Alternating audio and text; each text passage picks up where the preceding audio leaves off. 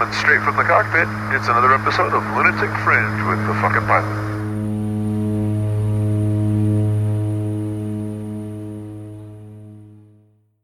Ready, set, go.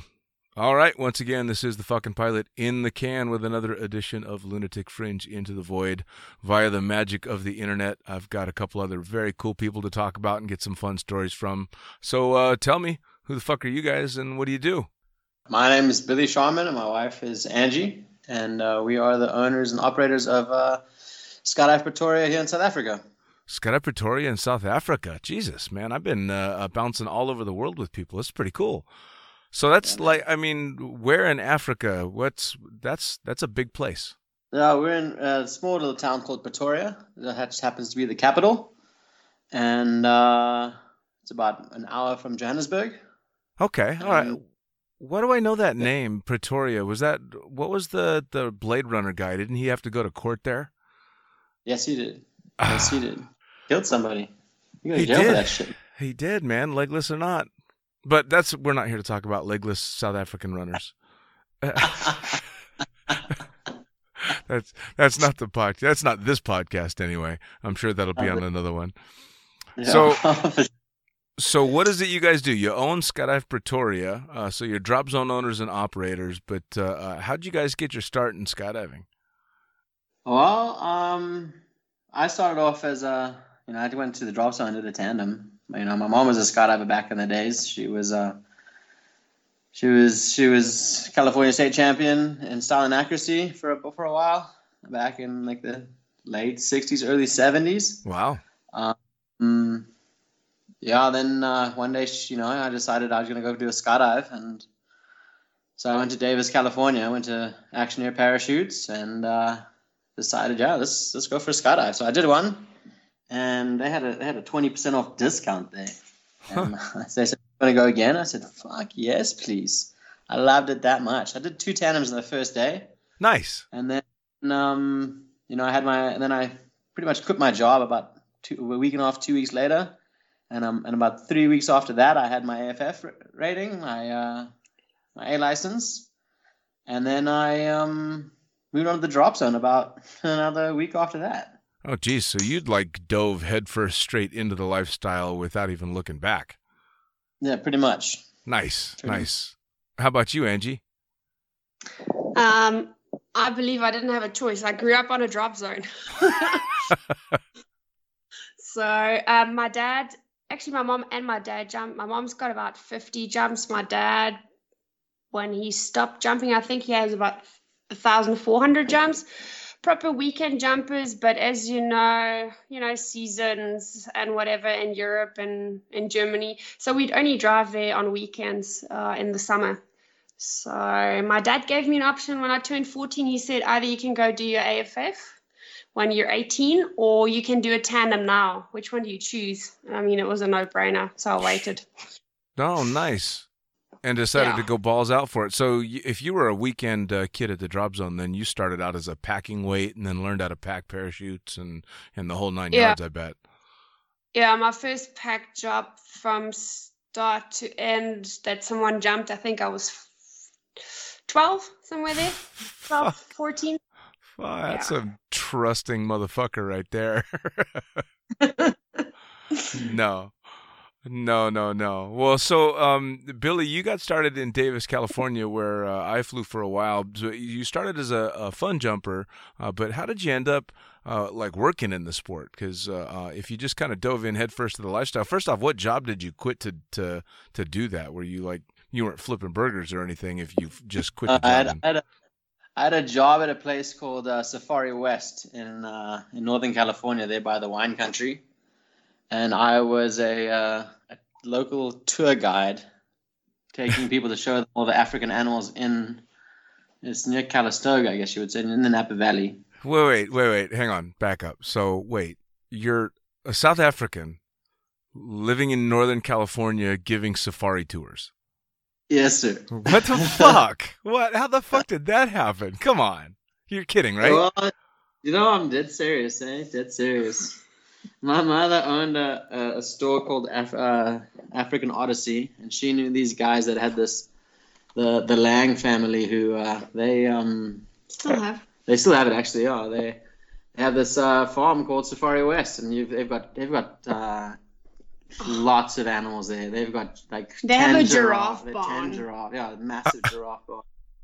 They've got ibis. They've got birds. A They've herd of got buffaloes. They have the, I think they have the biggest herd of buffaloes in Northern America. yeah, That's bizarre. African buffaloes. Yeah. in Northern California. yeah. And so you were giving African safaris in my backyard, basically. Yeah, pretty much. Make people eat poop. Yeah, it's uh, oh they weren't eating it. They were they were holding it. You know, you got these people coming from San Francisco, and we've got the Watusi cattle sitting there, and uh, you know, I tell them what the Watusi cattle were and how the Africans made their their houses, and you know, I pick up this this dried dung, I guess you could say. And I hand it off to them. I said, "Look, you can smell it. It doesn't smell like anything, but you can mix mix it with mud, and it sticks nice and strong, and it makes a nice house." Make people hold. And I got these ladies with long red fingernails and you know massive diamond rings coming in from San Francisco, you know, and they're like, "Oh yeah, no, you're right. It, do- it doesn't smell. You're absolutely right. It's unbelievable. You must have just been cacking yourself inside. I loved it. It was it was such a good time. It had Such to be. good Oh Yeah. my god. Well, and and I'm I'm going to fast forward just a little bit because I know Angie, you for quite some time gave actual tours in real safaris in Africa. Yeah, that's right. In Botswana mostly. Yeah, for about I think three years solid. I pretty much yeah lived in the bush, dug holes for toilets, and um, yeah, lived in a tent. And Billy fucked with rich people from San Francisco. I, I was I was the That's Hol- right. I was on the Hollywood safaris, you know. That's fucking awesome. Dude, I had no idea. That's fantastic. So you so you quit fucking with rich women and and um shit to to to, to go live a full-time life as a skydiver. yeah. All right. So what did you just since you started in Davis, uh, California, which is almost in the same area, did you just like move onto the drop zone and say fuck it? Yeah, pretty much. Wow. Pretty much. I had I had a I had a saved up quite a bit of money and decided to spend that money. And then when I finished spending that money, I decided, well, what am I going to do now? So I started rigging and became a rigger. Um, also, main reason is because I was wanting to be a swooper. You know, Mm, we all we all get this this glorified life that the swoopers are the kings. You know, Sure. So we uh, wanted to become a swooper, so I became a, a rigger, so I didn't have to pay for my fucking pack jobs every week. you know, I think I went in the water more than anybody I know. So who uh, uh I mean how long did it take you uh, from the time you made that first jump until the time you were working as a rigger? How how how much time did you put in to get there? Uh, that was about a year, maybe. Wow, that's fast. Yeah, So you were just Yeah. full on. yeah. Okay. All right. And Like- and and this is all in In- Davis at uh, at Skydance. Yeah, exactly. Like I Wasn't said, I spent, thousand jumps in a year? spent all my money in one year, and I had no more money, so I had to do something. Uh, So so uh, who were you rigging with at Davis? Who was the master was- rigger there? Keith, Keith, Keith Wyatt. Keith Wyatt, Yeah, man. Know him well. Yeah. A- good old Uncle. Ray, and good old Uncle Ray. He gave me his, he gave me the test. Uncle So- Ray gave you the test, huh? Uncle Ray gave me the test, Joe. Oh, Uncle Ray. I think uh, uh, Jim and I reminisced uh, a little bit about Uncle Ray. Ah, he's a fucking good man, that huh? Oh, he's. I, I love Ray. He's what? What's uh, started- He's nice? really helped. Oh yeah, man. No, he did the same thing for me. He's he's by far the the most amazing, nicest asshole I've ever met. exactly. They labeled that one exactly on the For sure. Without a doubt. Now, um, you you used to butt heads with him pretty good though, didn't you? Absolutely. I mean, you were because when you and I met, um, I think probably it, now with the numbers that you've just laid out was probably going into your second year in skydiving, Second or third, yeah. Second or third, yeah. second or third year in skydiving, and you were like the proper uh, cautionary tale when I started working there. Yeah. don't don't do what don't do what Billy does. Don't do what Billy does. Yeah. uh, now, and this is actually a story you we mentioned before we started rolling here uh, that your wife might not even know this story, and I only know very brief parts of it, so I'm going to dig this one out of you. You got yourself in a deep amount of trouble, uh, and somehow ended up getting a van stuck near the drop zone. Um, Yeah. on what turned out to be quite a long night slash day. What what was that whole story about? Oh no, you know, we had one of those bonfire parties, and I met this young lady, and she wanted to, she didn't want to, she wanted to say hi and you know get to know me, I guess you could say. Oh, And she, we weren't allowed to stay uh, on the drop zone. I had to move away from the drop zone, so I drove a little ways, and she eventually said, "Yeah, this is good enough." And uh, I just went about two feet too far, and um, the front front right wheel of my van slipped down into a um, what do they call them? They call them an irrigation ditch, I guess you could say. Yeah. That feeds. Yeah. And Well, and for those that don't know, um, Davis and, and the Yolo County Drop Zone, it is surrounded by farm country. I mean, it's Yeah. it, it it should be in the middle of like Indiana. It just happens to be in Northern California. It is flat and rice paddies and and fields of God knows what all over the place. So you got stuck in an irrigation ditch in a van with a was she a what a tandem student? No, she was a jumper. Oh, an active jumper. Yeah, I'm not that bad. Hey, come on. Up.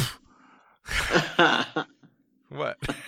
what? There's a, there's nothing wrong with that. What? Oh, oh, you're they're blushing, and we know you are. Uh, Okay, so you you get yourself stuck. Anyway, so, so I got stuck, and the next morning, you know, the, the I walked. I had to. I couldn't get the car out, so I had to fucking walk to the drop zone. And when I got to the drop zone, I heard the announcement: "Billy, please come to manifest now." so I came. I went to manifest, and uh, Ray says to me, "Is that your fucking car sitting there in the ditch?" I was like, "Yeah, Ray. I'm, I'm sorry, man. I'm, I'm trying to triple. I called triple A. They're on their way. I'm getting them. They're coming to move it out." And um, and uh, he eventually said to me, "You know, Billy, get your shit, get all your fucking shit, and get the fuck off my drop zone." so I think I was one of the only people that ever got kicked off a Ray's drop zone. Yeah. Um, I mean, it hindered the it hindered the the guys shooting guns. You know, I think they were shooting clay pigeons on that side. Um, nothing really dangerous, you know. It's only a clay pigeon. All right. Um, a shotgun, okay, really. Um, and uh, so yeah, I gathered my stuff and and off I went. and uh, and it's funny when I was leaving, my buddy Wes said to me, "You know, Billy, I'm starting up a drop zone in Lake Tahoe in, a, in about in about a year. You must come and uh, you, since you don't have a job yet, you must come and work for me." I said, "Yeah, I'd, I'd love to." You know, he says, "You need an AFF instructor rating, and you need uh, you've got your riggers ticket, so exactly what I need, and you'll fit in perfect. You're exactly what I want." So I said, "Sweet, I'll be there." you Well, know? so hey, one opportunity to the next. exactly. No, Wes Herbert's a good man. Now, after you after you got your ass tossed off a Skydance, did you ever mend fences with Uncle Ray? You know, what? Ray's been one of the biggest helps in my life when it came to starting my own drop zone. You know, he's given me a lot of, a lot of uh, information, a lot of help. The He's, airplane. you know, he's given me a lot of help with the aircraft. I bought, um, I bought parts from him. Like I bought a railing from him that I couldn't find anywhere else in the world. Hmm. Um, I scoured the I scoured the planet for uh, hand for handrails and the jump the jump door kit that I and I have on my aircraft. Sure. And uh, yeah, it gave me a great price. You know, that shit's fucking expensive. Yeah, it is. Well, you're you guys are flying a Pac 750 out there, yeah? Yep. That was Uncle Ray's airplane, boy. I tell you what, man, that that bird is a fucking beast. Yeah. No, it's a good plane, eh? A Yeah, good man. Yeah, yeah. You, well, we'll we'll make this uh, section of the podcast the praise Uncle Ray section because I can say the same thing for uh, for me in regard to flying. The only reason that I'm uh, a jump pilot is because he gave me a shot, not just in uh, a shitty little 182, but he put me in the Pac 750 as my first turbine. Uh, so the only Yeah. reason that I made it as far as I did was because of Ray, uh, without any shadow of a doubt. Yeah. I also waxed that fucking plane like Mr. Miyagi and, and got yelled at more than I can possibly remember. Yeah. But sometimes it was worth, or sometimes I deserved it. Not always. Yeah. Sometimes. But you, so if you got thrown, you didn't just get thrown off because you got your stu- your your van stuck in a ditch trying to you know have at it with one of the jumpers. The fuck else did you do? No, I think it was a combination a combination of you know a bunch of. I don't know. I was right. You, uh, I can't go down that road. Hey. Yeah, you were a rowdy. You were a rowdy little fucker. Yeah, I was. You know, you drink too much and all that nonsense, and yeah, I'm not So- like that anymore. Thank goodness. My wife sorted that out. Oh, Yeah, yeah. Speaking of, so Angie, how did you how did you dive into? I mean, obviously you you were kind of born into skydiving, but how did you end up making it uh, a lifestyle? Uh, well, before I already started jumping, so we were going every weekend to the drop zone, and then I did my FF, and then obviously winter season came quicker than what you could think. So then you get really, really bored, and you hate life, and Mm. you try to find something else, but you know, it it hits you really hard. And then I think I wasn't even jumping for a year yet. I was yeah, I was in my I was doing an apprenticeship with um, SAP, the the company software company. um, Okay. And they sent me down to South Africa to you know because my English was like non-existent to learn English to work there at SAP and whatever. And I was like, oh, South Africa, cool. Uh, where's the next drop zone? So off I went. I was really stoked, and I was like, okay, let me take my rig. And before you knew it, I think I had 127 jumps or something like that. And I ended up at the drop zone, funnily enough, here in Pretoria Oh, in 2007. No, six. Sorry, 2006. And was like, oh my God, it's in the middle of winter. These guys are still jumping. This is freaking amazing. Hey. Uh, and then I figured out they jump all year round. yeah, yeah. There are places that actually do that. Yep. And that was just like, okay, I'm sold. Thank you. Nice, nice. So you you had a normal job, and then you found um you know kind of nirvana because you got to jump all the time. That's right. I was like, this is amazing. And so I did any, I did a lot of things to just get money to jump. I've cut my hair off on stage for like 400 euros. I've cleaned toilets. I've wait, wait, wait, done wait. mani- Back up. You did what on Back- stage? So it, not that kind of stage.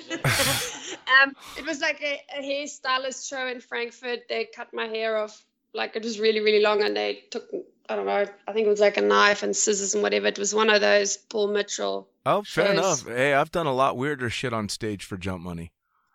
Uh, I've heard that. um, so yeah, they and and I mean, I was actually just when I went to the car, I was too scared to look in the mirror until I drove home because I just felt how short they cut it. But I was really stoked because I had a lot of money in my my handbag to go to the drop zone the day later.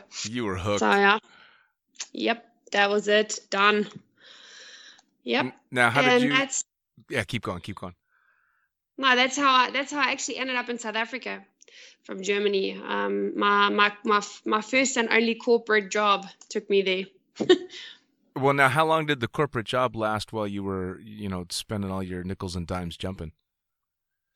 Um, so my corporate job it was an apprenticeship of two years, and when I so the the trip down to South Africa was pretty much halfway. It was about three months, and then when I went back to Germany, I knew that I wasn't going to last in Germany.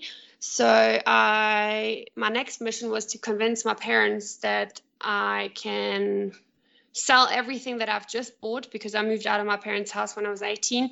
So the mission was to convince them that I need to study in English and that I need to do it somewhere where I can jump all year round. And yeah, so I literally I went back. I finished my apprenticeship. So I, I did that. I didn't just run away, but I finished that. I sold everything and I moved to South Africa. Wow, wow. So from Yep. Germany to South Africa, and uh, it ended up jumping your butt off there. Yeah, so I, I ended up doing a lot of manifest, and then um, I became a jump master here. With that, you can start doing like some basic coaching, which kind of kept me going without spending, you know, every single cent that I sort of made, but it at least kept me going. And then I was working in the bush at that time, so I was traveling a lot, and then I'd always like rush back on a Sunday, try and squeeze one or two jumps in. Um, and then um, my next trip would start on the on this the next Sunday. So then Saturday I would jump all my money out that I made in the bush.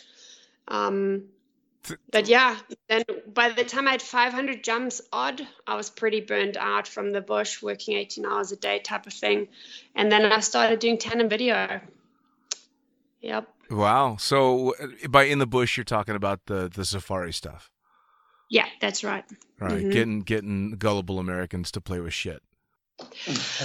well actually i had i had um, i had really uh, like sometimes funny but sometimes really odd germans my, mo my most of my trips were german i was a german lead guide um, so unfortunately i say unfortunately but most of my trips were german trips um, i had even people that were going to the okavango delta and were like no i don't want to touch this water. And i was like Wha- good luck chuck. I mean we're in a little wooden dugout boat traveling for like about three hours into the middle of the delta and if you believe that you're not drinking this water for coffee in the morning then you're really dumb Yeah. Oh, yeah. Now, having done actually through uh, advice that you gave, having done that uh, one of the safaris yeah um, yeah with my mom and my daughter, I know exactly what you're talking about, and I have no trouble at all believing that there are people stupid enough to believe that there's walking pathways and and bridges over all the water and oh yeah. Fuck. So so the reason why I was like, okay, you know what? It was a pity that it was people of, you know, like unfortunately Germans. What I really noticed was when you have people, and it doesn't matter what nationality it is, but if you have people from one nationality, they will stick to their language and they will not interact with the locals. sure. And that's what I found really difficult because I was so opposite about it. You know, you sit in a bonfire in Botswana where you don't have cell phone reception. And now they're talking about the president or the chancellor of Germany, what they're doing right now. I found it like really exhausting. Is that? I mean, we, actually, it was kind of funny because when uh, I did our safari with my daughter and my mom, there was a, a large group of Germans that were with our group as well, and it was like pulling teeth to get them to talk to us. Is it? That's right. Is that just a German thing? Um, I think it's a cultural thing, you know. I, but, I, but I think it has to do with the the fact that I'm sure there was not just one German couple. I'm sure there was a couple more. Sure. Yeah. No. No. So There is it- were. But yeah, so I think when they kind of like group up, they tend they don't know what else to talk about. fair so enough. they find that one common thing, you know. Maybe it's uh, maybe it's because it's the whole group thing. Because I used to have amazing luck with German nannies in Las Vegas, but it, they they were on their own. So it was you know Trek America, go make a skydive. German nanny, just, they just seemed to be the thing. I don't I don't know. Not a and he's cheese. Dean. so how did you guys meet? I'm gonna leave this up to Billy. I Oh, don't know. Saw this chick somewhere sitting somewhere. No, she um. So I, I went to the World Cup. It was a World Cup, eh? It was 2008. 2008 World Cup. It uh, happened to be at this at the this was a swooping World Cup. It was the second FAI World Cup in Pretoria. World champs. World champs, it is, sorry. yeah. Yeah, and uh, she was manifesting, and you know I had the the peanut gallery myself and a couple of buddies were, were drinking as as you do, you know, drinking the, the sweet water. Yeah, yeah. And um, and that was the first time I really met her. She was doing manifest. She had a boyfriend at the time, and then I. Uh, you and just then the, then the following year was the World World Cup in South Africa as well at the at the Carletonville Skydiving Club at the Johannesburg Skydiving Club, and uh, she had a boyfriend, and that year I'd actually taken my my now ex girlfriend, of course, um, with I would, me. I would hope. Yeah, she lives in America still. she moved back to America. um, and uh, yeah, so then I saw, and then we saw, and then I saw Angie in uh, in Dubai, where I was working for a while, and um, yeah, we just started getting to- we started talking, and you know things. That was in the beginning of 2011. Well, and you guys both ended up over in Dubai. Angie, you were jumping for a team out there, weren't you? Um, yeah, so actually in 2011 when we met, I was still studying. I was doing my um, honors. Yeah, I was doing my honors and um, kind of got over the whole bush guarding thing. Mm. So I was mainly doing tandem camera. and my one friend that had come out to the competition to the first competition in Dubai to as a head of delegation for South Africa, he said, "Hey, look, they have their second competition going. Um, why don't you come with as a team manager?" It's like two weeks of holiday for like I don't can't remember. I think it was like three hundred dollars or something very cheap. It was Yeah. very cheap for two weeks, including transport and food and everything. Wow. So I was like, sure, cool, I'll go with like a couple of jumps, maybe whatever. So I ended up going, and that's when I saw Billy again. And then yeah, and we just stayed in touch for a while and whatever. And then next thing I know, we you know we decided we need to make a plan. Like kind of sort of live in the same place. And then I, because I, I was studying through distance university, so I could actually study anywhere. So that's how I ended up going to Dubai, and um, they sort of, you know, told me they were interested to for me to work at the Palm, and then I was like, mm, but if I work six days a week, I know I won't finish my studies. I know I'll just stop. Sure. And then I just, um, yeah, I just um, waited for the next opportunity, I guess, which was filming the girls' team. Yeah. Wow. That's very Yeah. cool. That's very very. Yeah. So you guys you guys met a number of different times and then ended up becoming a couple over in Dubai. Yeah, pretty much because we made a decision. We we had to sort of to make it work, live in the same place. So I made a move. Yep. Uh, you made it happen. And- Yeah, well, the thing was, you know, I really, really love the bush, but working in the bush like I was, physically, I wasn't able to do anymore. It was, man, it was tough work that when I was doing everything from like digging up fires to toilets to shoveling shit back in a hole and making food and telling people what the animals were about and, you know, sitting at night in my tent writing assignments and whatever. You know, people go on vacation and they leave their brains at home. Oh I mean, I would be brushing my teeth, and people would be like, "I said, where are we on the map?" And I'd be like, mm, mm, mm, "I don't fucking know." Um, Well, are- and So- these are the same groups of people that are probably trying to walk up to pet the elephants. that's right. Yeah, that's And right. And then you wonder why people get like decapitated in the Delta. Yeah. how many times Mhm. did you just want to let them do it? Just go fuck it. Just go. Yeah, go pet the elephant. Just go a ahead. lot. A lot of times, I'm not lying. At least there was one person on every trip where I was like, Jesus, really? Oh, yeah, like- And I mean, my difficulty was I was in the beginning of my 20s. So who the fuck is going to listen to me? Yeah, for sure. But uh, I don't know. I uh, probably me in in Africa for Christ's sakes. I mean, what was the the? There was just a couple of stories recently. One guy got out of one of the trucks to take a picture with a lion, eaten. Um, somebody tried to pet a lion from one of the trucks, ripped the arm off. And every time I hear those stories, I just go, "Yeah, fuck you. You deserved it." That, that's right. Please- I totally agree. Please do more of that. And there's no refunds on this tour. Yeah. Fuck them. I mean, come on. If you're stupid enough to want to go, you know, take a selfie with a, a lion in Africa, you kind of deserve it. Yeah. Well, apparently there was a there was a picture I think in in the early '80s in South Africa where this guy got out of the car to take I don't know what what they were where they're from, but this this person got out the car, they take a picture, turned around, took a picture in the front. The front the, the picture on the front page was there's a person standing smiling at the camera, and behind him is a lion in full flight. A, how dumb can you be? That guy obviously didn't survive. That's awesome. That's just fucking Darwinism literally in full effect. And Yeah, people sure. people say skydivers are fucking crazy and stupid because we jump out of airplanes. We're the sane ones in those groups. Yeah. like, well, that's dangerous. Nah, it's fine. We'll be okay. Yeah, yeah, no, no, no. Yeah, I'm gonna go try and pet a fucking lion. Jesus. So You guys kind of went full circle, having both started in uh, jumping in South Africa, or started uh, really jumping busily in South Africa, and then Billy, you take off to uh, or back home, and you meet in South Africa a couple of times, and then you end up hooking up in Dubai. But now you're back in South Africa as adults with like babies and shit.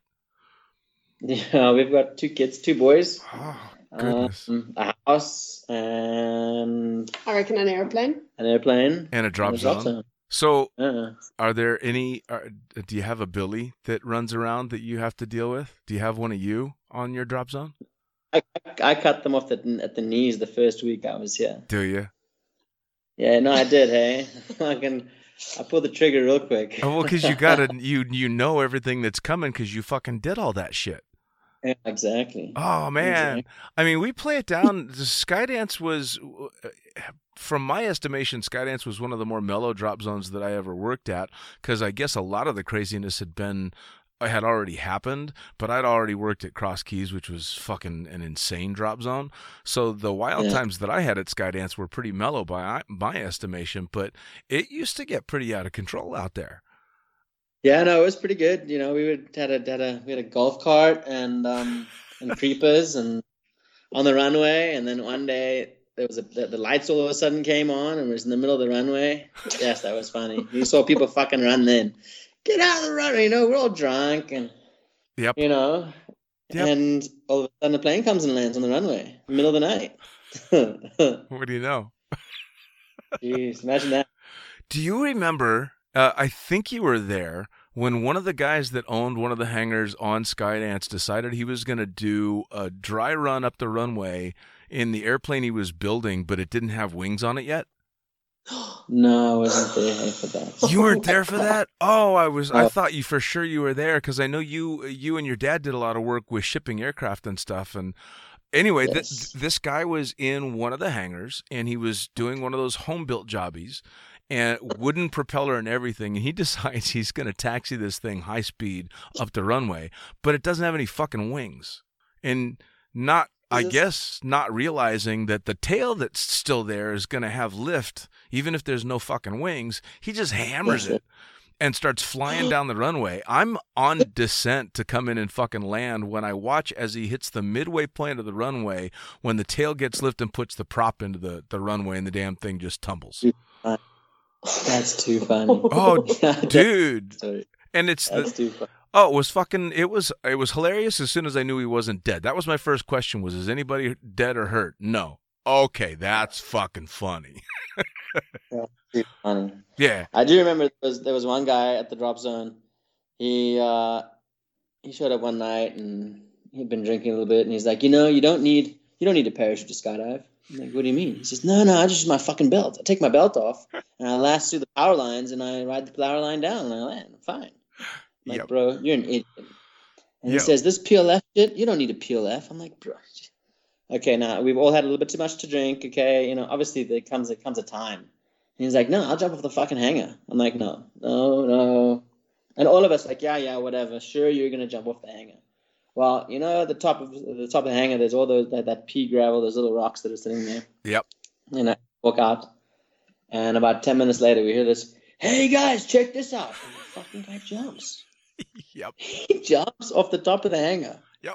And he hits the ground, and his head, his feet hit, and then his head hits his feet, and he bounces up about two, three feet. So we run over there and we check him out, and he's like, "No, I'm fine." He starts crawling to to his car. I'm like, "Are you okay, bro?" He's like, "No, I'm fine. I'm just a little bit stiff, you know, here and there. I'm okay." Anyway, so Oh god. he gets he tries to tries to drive away, and his car gets stuck in the mud. So because it had been raining a while before that, and there was a lot of mud. He tries to get he gets stuck in the mud and can't go anywhere. So we're like, okay, well we'll just leave the guy. He'll be fine. You know, he's a little bit sore, but he'll be fine. Well, the next morning we wake up and he's not there. He's gone. Yep. He'd driven his car away. About about about oh, one o'clock, two o'clock in the afternoon, his dad shows up. Yep. And he says, You know, my son had two fucking broken ankles, two fucking broken legs. And uh, how did you guys let him drive? We're like, Bro, your son is 35 years old. He's a man. In the he loosest jumped off the. Yeah, what In- an idiot. Yeah, in the loosest sense of the word. Yeah, I remember him vividly. In fact, Jim Matthews and I talked about him because, oh, fuck me. I mean, that's just a story that people don't believe. They just don't believe it. And um, even when Jim and I talked about it, one of the details he kind of skipped was when he hit the fucking ground, he ended up on his side and it knocked all the wind out of him. And he was trying to, you know, a lot of people's first instinct when you hurt yourself is to just jump up and run it out. And Yeah. but he couldn't jump up, so he was basically running himself around in circles in the pea gravel on his side. It's oh, oh yeah, that's- it was fucking horrible. Oh yeah, a few silly things happened there. Actually, you were on the drop zone for one of my, for actually probably my worst landing ever. Yeah, I don't want to say anything, but you know, No, I by all means, I fucking frapped Uh, my ass in. Oh no, my dad, my dad and I, we were, we were working on in the in the hangar. We were working on. We were shipping. I think we're shipping out three one eight twos. I think they were going. I think they're actually coming out of South Africa. But um, you know, my dad comes out. He's like, "Oh, they're landing. Billy, come on and check them land." So I come out and I watch this fucking idiot on a velocity. I think it was a ninety six, maybe. 103. Is that what? One hundred three. Yeah. Yes, it's bro. I saw you hit the ground. Perry was running to you. Fuck. We thought you had. I stood there and watched, and Perry got to you, and he said he thought you were dead. Yep. And I never, I, I'd never seen somebody hit the ground that hard before. Until then, you know. Yes, bro. Well, the You must have, ba- you must have bounced, you know. I I mean, did. you skipped pretty good. You didn't, you didn't go straight down, which was good. You skipped, which is, is all right. But you're a tough. You're a tough bastard, you know. Yeah, you stood up and. It was it was lucky because it was uh, um they had tilled the fields relatively recently, so it wasn't that hard packed dirt, or I would have fucking broken every goddamn thing I had. yes, bro, you hit the ground day. Oh yeah, well it was because I hadn't jumped my rig in like six months. Uh, I you know I wasn't shooting any video at, at Skydance for quite a while, and and uh, I wasn't really fun jumping. I was just chucking drogues and going home. And uh, Zach Kimsey came out to get signed off on the 182. Um, so he was going to fly the 182, and and so. I I trained him for a little while, and then his sign off was, "All right, fucking take me up. I'm gonna make a jump." Well, I hadn't jumped my rig in ages, you know, like probably six months, and I wasn't even current the last time that I jumped. And so I hooked my 103 like I'd been on it the load before, stayed on my rears too long, stalled the thing out, and just fucking pounded into the ground. And then Perry, Yes, you did. Perry comes running out to me, and all I remember is all of a sudden I'm standing up, and Perry is on his knees with his arms around my waist, crying, horrified, going, "Oh my god, Dean, I thought you were dead." Well, of course, it, it it turns out I broke my fucking tailbone, but Uncle Goddamn Ray wouldn't let me go. He's like, "No, dude, you got to fly the pack. We've got loads." So so I I, I have to dust myself off, climb into the Pack 750, and fly like three loads on a broken tailbone. I don't know it's broken, of course, but I'm in a shitload of pain. So I, yeah. I fly three fucking loads, and I finally go to Ray and go, dude, I gotta, I gotta go to the doctor. yeah, but that was at the time where you were fucking crashing three rock stars at a time. Oh, I was. You know? Oh yeah, no, I was a maniac. I had to be to keep up with the fucking the business that we were doing out there. So I go to the doctor, and it was it was the stupidest question I ever got from a doctor. Um, they X-rayed my ass, and the doctor, yeah, they X-rayed my ass, and the doctor comes in, and it's a it's a female doctor. Nothing against women, just happened to be a female doctor with the nurse, and the doctor's looking at the X-ray, and she asks me what happened, and I said, "Oh." Uh, I had a, a skydiving accident, and she gasped and went, "Did your parachute not open?" And I, Ah. Oh, and I took one look at the nurse and looked at the doctor again, and I went, "You're my doctor."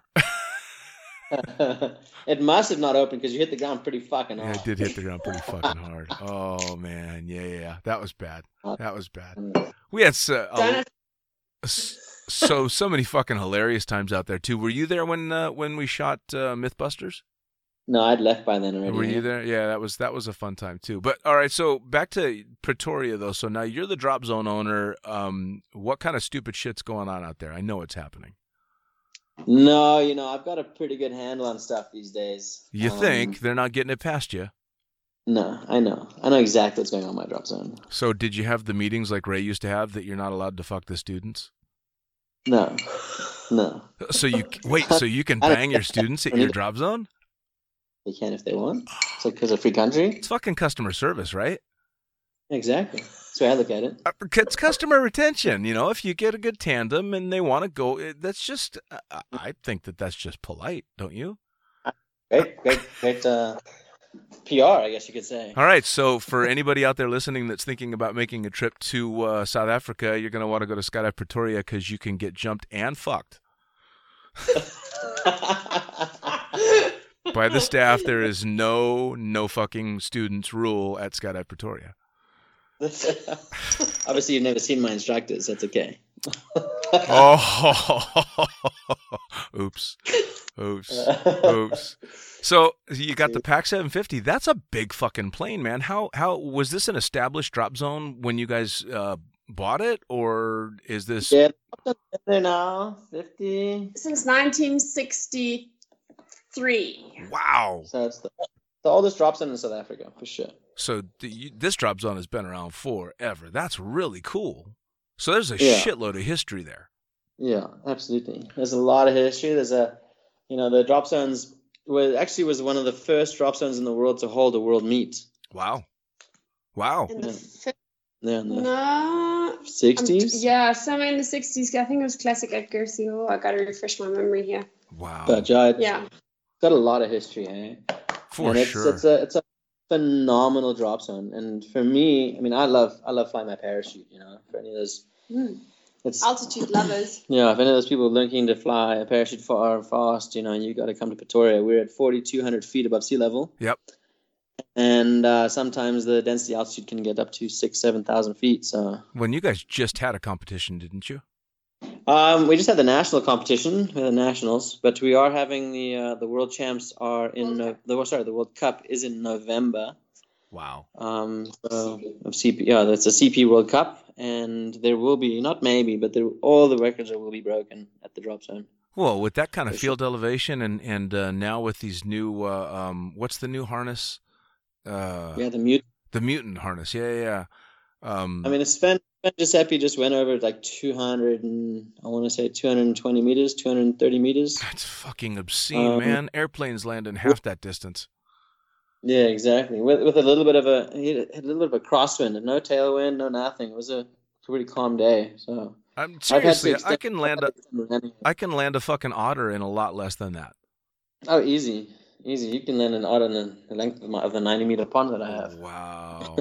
Wow. That's that's just fucking epic. Well, so you you Yeah. guys are running the Pac 750. You're doing competitions and stuff. Are you? Uh, um, how's the AFF? And are you are doing a shitload of tandems and?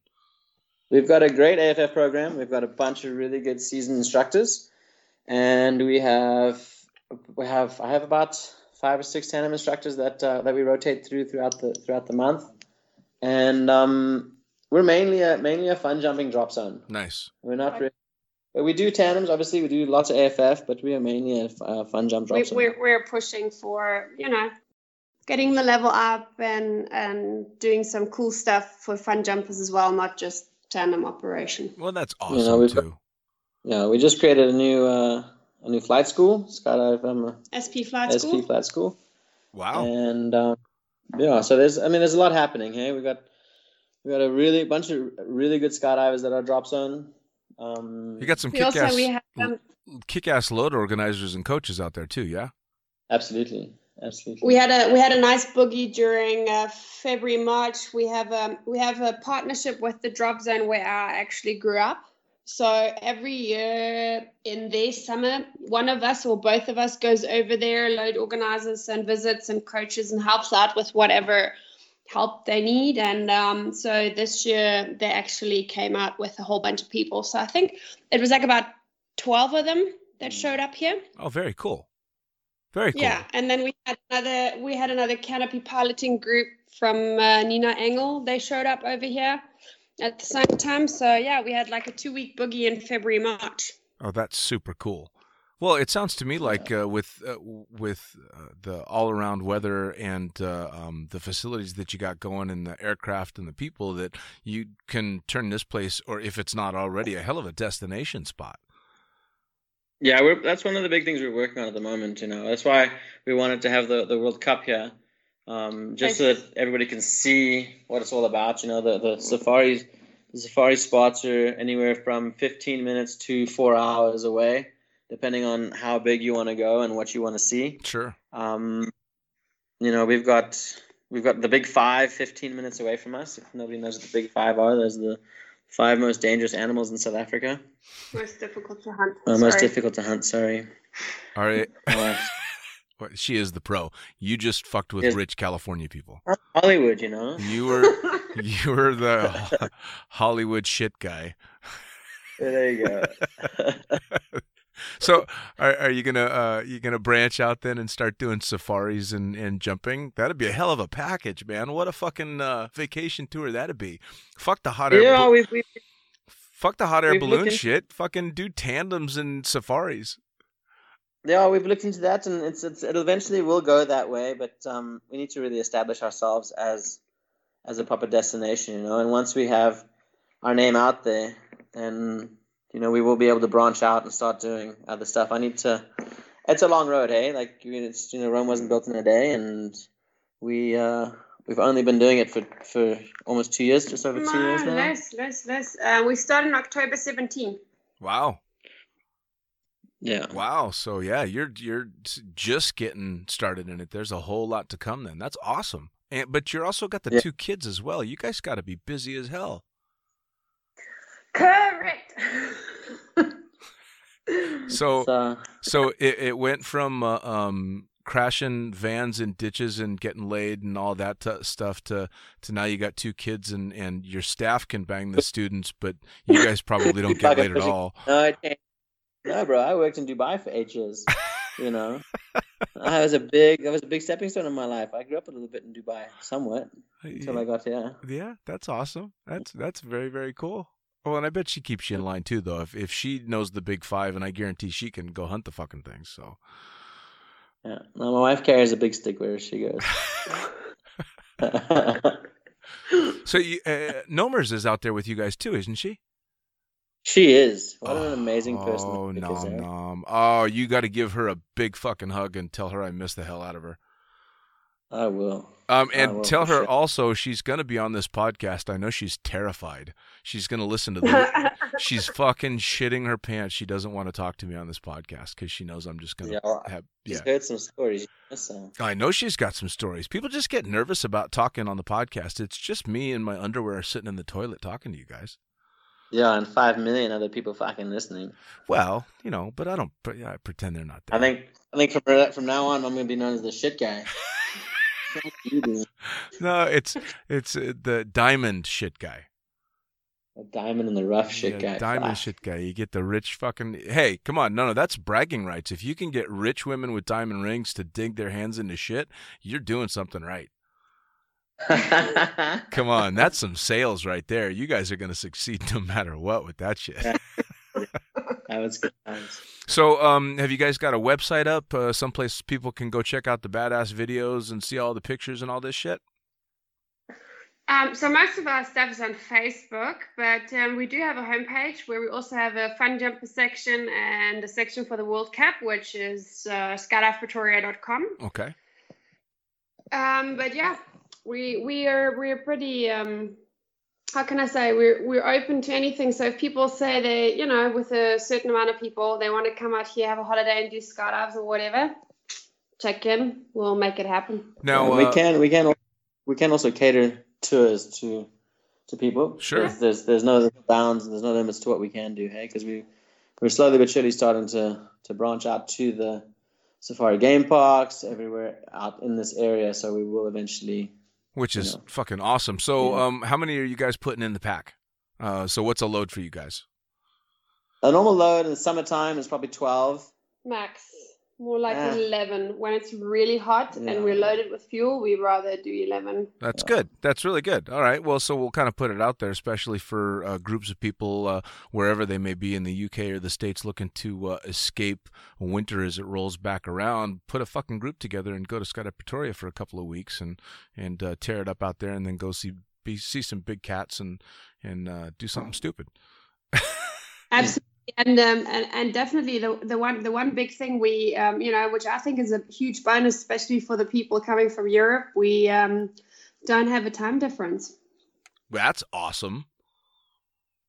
That Yep. that makes life really easy. From the states, it's a little bit different. But then again, if you're going to get a group to come from the states, hopefully they're coming for more than just a couple of days. That's you know, you come Yeah. for a couple of weeks. Um, It doesn't matter where you're from. It's about about a fifteen hour flight. Oh no, not really. Like Europe is about 10. okay. Now, how about Yeah, uh, 10 how, fac- Like it's fifteen hours. so say facilities for people that want to come and make a, a jumping safari type trip out of it? Have you guys got places to stay at the drop zone? So we, so so you know, I wanted a guest house originally, and my my husband wanted a drop zone. So I had to step back while he bought the airplane on the club and and make a make another plan. So I I offer permanent safari tents. Well, there you So go. So we're talking about a, a tent that you can stand up in, and most of them have double, um, well, sorry, queen size beds. Okay. Now, um, two of them have two single beds, um, with you know the linen towels, the whole shebang, even skydiving magazines next to your bed. Yeah, Awesome. that whole thing. awesome. Yeah. Well, those those glamping tents, I did that when we stayed in Hyena Pan. Um, was that in Botswana? Mm, Yeah, in Botswana. yeah, Um, yeah. and they had us as far away from the uh, uh, the main lodge as possible. So at like midnight, you could hear the hyenas sniffing right next to your tent. So me and my American daughter shitting ourselves. yeah, and so um, the tent the tents go for like I don't know, I think it's like eight dollars a night type of thing. But um, yeah, Nice, Fully- nice. fully catered less. And we have like a, a we call it the commune at the drop zone where we have like a fridge and all the cutlery, crockery, that sort of thing Awesome, going. Otherwise, we have a really nice swimming pool awesome. and uh, lots of trees and whatever. So it's a little paradise. We are we are in the city, but we're not in the city. If you know what I mean. I, absolutely. Now, um, so say there is uh, a group listening that wants to try and plan something out. How do they direct message you? Is there an email that they get a hold of? You want to give a phone number out? Best is they they send me an email at ange at skydivepretoria.com Okay. and uh, we'll get the ball rolling. All right, Angie at skydivepretoria.com, uh, Diamond Shitster. Um, that should you should get a um a, an email address, something like that Yeah. would be good. Yeah. Yeah, we we have we have a we have a bar on we have a bar on the drop zone. We have a massive a big big Fireplace. big bonfire place. We have a place Barbecue. it's a it's a braai in this country. Okay. Right, Get it sorry. right. sorry. so so Well, a spot for some proper mayhem. You can you can have some fun and and uh, and get in a, a little proper respectable trouble. Absolutely, yeah, for sure. We, you know, we like to have a good time here. You know, there's some. I mean, it's we're on we're on a um, on a, we're on a big airport, but uh, we um That's awesome though, and We- the ins- we. the instructors can bang the students. well, we, we have a bar and a bar area, but but the ultimate goal is actually to do really fucking awesome skydives. Absolutely. So that that goal. We're we're we're not a we're not a um sorry a drinking club with a skydiving problem. We are actually skydiving problem with a little bit of a drinking problem. Well, there you go. Well, that's a happy mix, though. Well, and especially when you've got talent like Nomers out there, or Billy you, you know, for canopy stuff, and her for ridiculous free flying and canopy stuff. I mean, when you've got that kind of talent, uh, the shit that you guys are going to be able to start pulling off as as you get your crowd up is going to be fantastic. yeah, no, we got a lot. Of, we got quite a few locals here. Hey, we've already built up quite a good local base. Um, I think I have about. I think about eight guys in, already that are um, that are coming through the ranks that have already were able to just do some moving skydives and you know, some bunch of stuff that we're able to do already. Um, so yeah, there's a, the, the skills there. And then when it comes to if you want guys want a belly fly or anything, you know, Angie's a she's a reputable belly flyer. She's done a lot of skydiving. Um, no, nothing. No, my wife's my wife's a lot better than people think. You know, she, Very cool. Yeah, Well, she's a very good. I can't. Uh. I can't wish you guys more luck and, and success in what you got going on out there. And it's a hell of a long way from from Davis, California, or for jumping in cloudy Germany for sure. It's super super fucking cool. It's good, eh? You know what? We we we're not quite yet in the middle of winter, but we have like sort of autumn winter already, which it gets a bit chilly at night. But you know what? It's twenty, I think twenty eight degrees during the day. It's like eighty And degrees. every single morning we get up, we look out the curtain, we go like, oh fuck, another tough day in Africa. right. And we only have blue skies. There's not one cloud in the sky, but yeah, Well, that's it fantastic. rem- it's a little bit of Dubai, except for it's green and the sun is shining. Yeah, no, that's nothing to bitch about. You can fly an airplane, you can jump out of it. There's green on the ground, there's blue in the sky, and it's not freezing. Well, fuck, what else do you need? That sounds pretty Exact- goddamn epic to me. And we can jump seven days a week if we want. to. Yeah, and seven days a week. that's around.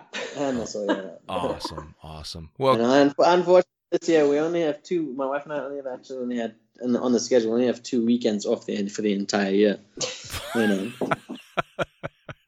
Jesus. Well, yeah, hey, I mean, come on. Uh, eventually, you'll be able to have staff to take care of all of it for you. But for now, you guys got to get that rolling. Jesus. Well, that's too cool, Yeah. guys. So uh, everybody's going to need to go to skydivepretoria.com. That's your homepage. Uh, Angie at skydivepretoria.com for emails to set up some group stuff and to do the safari shit. I mean, it all sounds absolutely incredible. Anything else you want everybody out there to know before we go? When are you Um, coming out? Yeah, exactly. I got to get out there. This year's a little different, though. This year I'm taking off uh, in November. I'm using my vacation time to go hike up and see uh, uh, Mount Everest, go to base camp because I turned 50. Uh, and No. that sounds fun. yeah, Oh, if you fi- 50. if you know anybody that uh, and wants to fly packs, you know, I, I'm looking for a pack pilot. All right, there you go. A little advertisement for pack pilots out there. I might know a few people. I'll have to, to put some feelers out. Uh, have you got uh, um, minimums? What kind of hours you looking for? What kind of experience are you looking for? I need, I need let's say I need a thou. I need a. It's kind of like the states. I need a thousand hours minimum, um, and a little bit more strict on the on the turbine time. I need 250 hours turbine time. Cool. Yeah, you don't want to cook those things, man. They're fucking expensive. Yeah, you're telling me? All right, cool. Well, hey, if if anybody uh, wants to reach out, if uh, uh, you can reach out to me or reach out to these guys, uh, if you're flying a Pack 750 or you want to fly a Pack 750 and you got some turbine time, uh, we'll see if we can't get you in the air over uh, over Skydive Pretoria. Guys, it's fucking amazing catching up with you guys. I'm gonna have to try and drag myself out there for sure next year. It ain't gonna be this year, but I gotta come check out the place. Yeah, yeah. You wait, you wait till you see the videos that come out from uh, from the World World Cup, and uh, you know all the swoopers out there. They're they're, they're gonna be they're in for a treat, eh? The swoopers are in for a treat. That's for sure. Yeah, man, I can't wait to see it. I know it's gonna be fucking spectacular. Guys, thanks so much for being on. I really appreciate your time. Thank you, Dean. Appreciate you, buddy. All Take right. it easy. Take care, Thank you guys. So much. Bye bye. Well, Skydive Pretoria sounds like quite the fucking setup. You got uh, the altitude for some monster swoops across the pond. You got the beautiful scenery. Not too far out of town, you got uh, Billy and Angie to take really good care of you. A Pack 750 to jump out of. And if you're a Pack 750 pilot looking for work, maybe a Pack 750 for you to fly. And of course, if you're an instructor that likes to go the extra mile and help service your customers even before and after the jump, well, Skydive Pretoria is absolutely the spot. Now, this has been another edition of Lunatic Fringe Into the Void, and I am once again the fucking pilot, uh, brought to you proudly in association with Blue Skies Magazine. As it's already been established, it's the greatest magazine in the known universe. You're going to want to head to blueskiesmag.com to get yourself all kinds of cool swag, get some uh, issues, uh, back issues, I should say, uh, or go ahead and just subscribe if you haven't already subscribed. If you want to write for Blue Skies Magazine, start putting pen to paper. Uh, if I can do it, you can. And if you got some cool shit you want to advertise with Blue Skies Magazine, you're definitely going to want to do that as well. Hit them up. Uh, there'll be links to email at uh, blueskies.com. With me, you can catch me everywhere. I'm on Facebook and Instagram, the fucking pilot, all over the place. Thefuckingpilot.net is my website. You can email me directly there. You can also go on that website to get links directly to both the books that I've got on sale. One is the fucking pilot book. Uh, with Blue Skies Magazine's previously published uh, issues, or articles, I should say, uh, and then the uh, Accidental Stripper, which is about exactly what you think it's about. Uh, hopefully, if I can pull my head out of my ass and manage to read through the entire thing without uh, dying of embarrassment, you will also have an audio book format of the Accidental Stripper as well on uh, on thefuckingpilot.net and on Amazon. So check in for all of that stuff as well. Again, thanks for joining me for another cool edition of Lunatic Fringe Into the Void, and we will see you next time around.